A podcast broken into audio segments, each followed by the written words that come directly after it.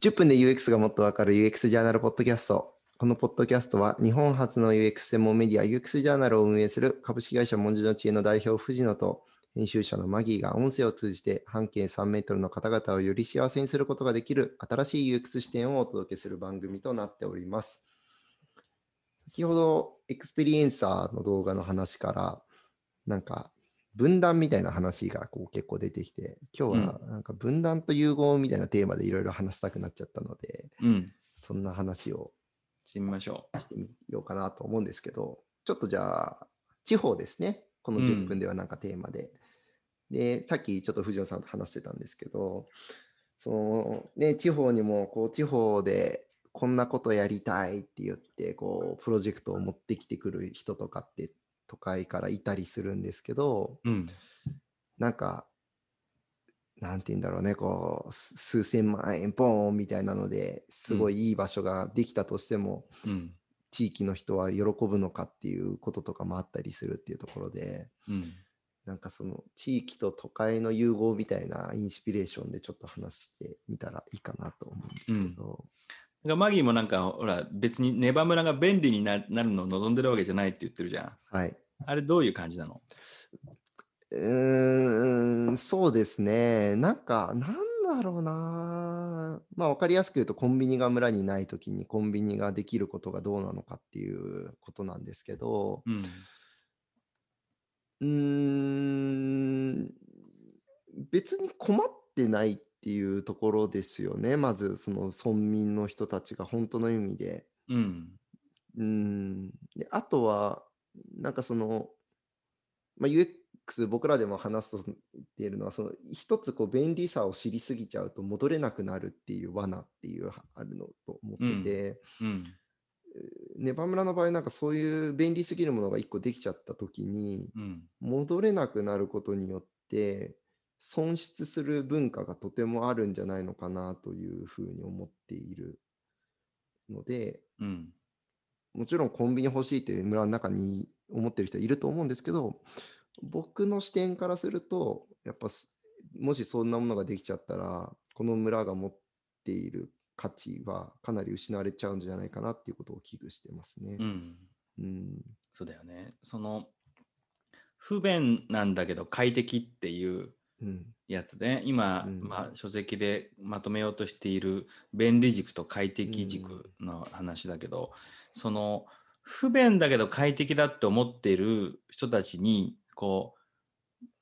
お金の力が資本が入ってきちゃった時にうん。なんかすごいこう荒らされた感じになっちゃうっていうのは、うん。なんかもう僕とマギーもこのその都会から行って移住してる側で初め移住した側なんだけどさ、うん入ってった側なんだけど今なんかもうそっち側の気持ちにちょっとなってるじゃん。うんなんかあんまあんまりやらされたくないみたいな。なってます。で、うん今起きてるこれから今現在進行形で起きてることで言うとさなんかやっぱり都会の人たちが今まで都会にそういうそのコミュニティとか遊び場とかを作ってたけど、まあ、うん密だとかなんかやっぱり東京つまん居心地悪いってことで東京の人だったら例えば山梨とか長野とか、なんか栃木の那須とかあの辺りとか、まああのもしくは海の方とかに、えーそういうその、えー空き家みたいなこととか土地を買ってうんでそこをこうダーンってこう作り直してみんなでわーってやれる場所みたいなのをこう作りに来るっていう、いわゆるあの別荘モードで来る感じって、うん。やっぱりちょっと乱暴っていうか、うん。うん、なんかこういう話もあったような北海道のじゃあその空き地をどんどんその中国マネーが買っていくみたいな時にそれってあれなんか誰のものになっちゃうんだろうみたいなこの不安っていうのをこう感じるのと同じようなやつがやっぱり今地方では起きてくると思うんだよね。うんうん。でもそれってもともと地方の人たちが求めてたなんかあの移住とかその交流人口が増えるっていうことで、うん。望んでたことなのにいざ始まると嫌だみたいなうん。やつがなんかこれからいろんなとこで起きそうだよね。そうですね。そもそもでもその地方の人も移住どこまで求めてるのかっていうのはあると思ってて、うん少なくともその役場とかが言ってる移住と住民一人一人が言っている移住っていう言葉のニュアンスは全然違うんだろうなっていう気はしますね。うん。うん。やっぱり住民の方がもっと身近なことしか考えてないと思うし、うん。良くも悪くも、あの、利己的だと思うんで、皆さん。それはうん人間誰しもそうじゃないですか、ほとうんど。うん。だから、なんか100人増えるとかそういう話よりも、なんか自分の畑をきれいにしてくれる人が一人いるのかみたいな話な気がするし。うん。うん、村の面白いなんかボスみたいなおじいちゃん言ってましたね。その外国人移住者がじゃあ300人増えたらどうなんですかって聞いたときに、うん。俺の手下になってくれるならいいぞ。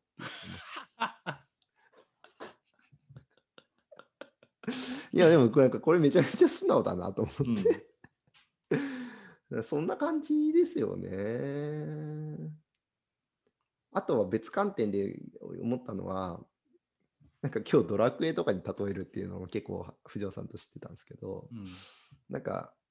ドラクエのストーリーの中盤の時に最強の武器が手に入ったら、ドラクエ楽しいって話じゃないですか。うん。うん。やっぱプロセスがあって、うん。そのプロセスの時に、あえー適切なちょっといい武器が手に入る喜びってあるじゃないですか。うん。うん。それが楽しいと思うから、うん。もちろんエンディングっていうのはラスボスを倒すっていうところは、うん全部一緒なんですけど、うん。やっぱりこう、その中盤のストーリーも味わっていくことへの喜びっていうところは大切にしたいんかなと思いますね。そうだね。うやっん。ぱりこう、い田舎の中にこう、すごいこう、いきなり最先端のこう、最先端っていうか、すげえお金かかってる感のあるものがドーンってできると、うんあ生まれてしまう違和感は、な今のドラクエの中盤の時にいきなり最強の武器手に入っちゃう感じの違和感とうん近い気がするんだけど、なん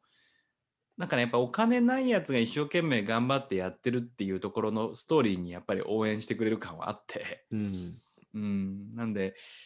難しいよね。かといってでも、やっぱり外から来る人は近道したいからさ、そうですね。ね。そんなまどろっこしいことやってらんないから、やっぱりある程度お金もあるし、そこにドンって1000万突っ込んで、うん。えー物作っちゃうっていうことから、でもそれがやっぱり利己的に見えちゃうんだろうね。うんうんうんうん。でも、あれですよね、そのそこにも地元の人とのコミュニケーションがちゃんとあれば、そこは解消される可能性ってあるとは思いますけどね。うん。それは、この昨日村のひあの牛飼ってることもそんな話してましたね。なんか、あの彼が牛飼ってる地区のところの別荘があって、うん。でそこをちょっと使ってなんかしたいって言ってる方がいらいるんですけど、うん。やっぱりそのそっち話の提案ばっかがどんどん進むとうん。やっぱこちら側からすると不安になるから、うん。一回地域のおじいちゃんおばあちゃんに話を聞きに行くっていう段階を踏めばいいんだろうなって思ったんですよ、うんその時に。うん。でなんか僕らはもしかしたら思い込みすぎてるのかもしれなくてそれはやっぱりおじいちゃんおばあちゃんは自分の地区大切だからうん。なんか知らない人たちが不特定多数来ることって不安だしうん。嫌だって思う可能性があるからちゃんと馴染みながら使ってほしいって思ってるんですけど、うん。もしかしたらおじいちゃんおばあちゃんはいやいやもうそれは面倒くさいから勝手にやってくれってなるかもしれんから、その適切な言葉をもらうっていうプロセスをちゃんと経ることが大事なるほどなのかもしれないですね想像で物事を進めないってことですね要は。ああ、なるほど。うん今までそういうつなぐっていう役割を、まあ僕もマギーもそれぞれの地元でやってるんだと思うんだけど、うんまあそれがね、ほんと辛いよね。話す場をこう作れないもんね、今ね。そうですね、とても作りづらいから、だから分断が生まれる可能性を今感じてるのかもしれないですね。だな。想像が進みすぎちゃうんですね、きっと。うん。うんん一個前で話した動画もそうですよね、多分その、うんエクスペリエンサーの動画を見たことによって、その人のいろんなことを想像しちゃうんでしょうね。うん。能力とか、うん。才能みたいなのとか、別にそういうのことが一回も触れてないのにっていう。うん。まあなんかで言うと、その、あれかもな、できるのは、その直接会えないんだとしたら、どういう思いを持って、どんな人間で、どういう思いを持って今ここに自分たちは来ようと思ったか。いやうん東京でこんな苦しい思いがあってだから僕たちこういう場を作りたくてこういう生き方したくてで今は皆さんと会えないけどあの本当はこういう地元の人がこんな風に来てくれる場を作りたいんですよみたいなやつを動画で撮って、うん。で、それをこう地元の人に見てもらう場を作るとかっていうのはすげえいけるな。そうですね。うんそこの間に、その地域の信頼を得ている人が間に入ってそういうことをやるっていうのはすごい大事そうな気がするので、うん。あそれをなんか見せるっていう、つなぐってことはなんか今僕たちはできるかもしれない。そうですね、できますね。なんかそうだな、オンラインがいろいろ進むからこその、便利に進められちゃうからこそ、より丁寧に一個一個事実ベースで進めていくっていうことが、分断を防ぐのかもしれないですね。そうだね。うん。このやっぱ分断が、あの、すごいこうリアルに感じてきたね。なんか、なんか去ね今年もう一回なんか非常事態宣言出てから、うわ、これどんどんまた分断するぞみたいなのが、なんか感感覚的に俺たち今あって、そのことについてだから話したいっていうような感じになってるもんね。がそんな感じなんでしょうね。なるほど。いい気づきでした、こうやって話してたら。うん。うん。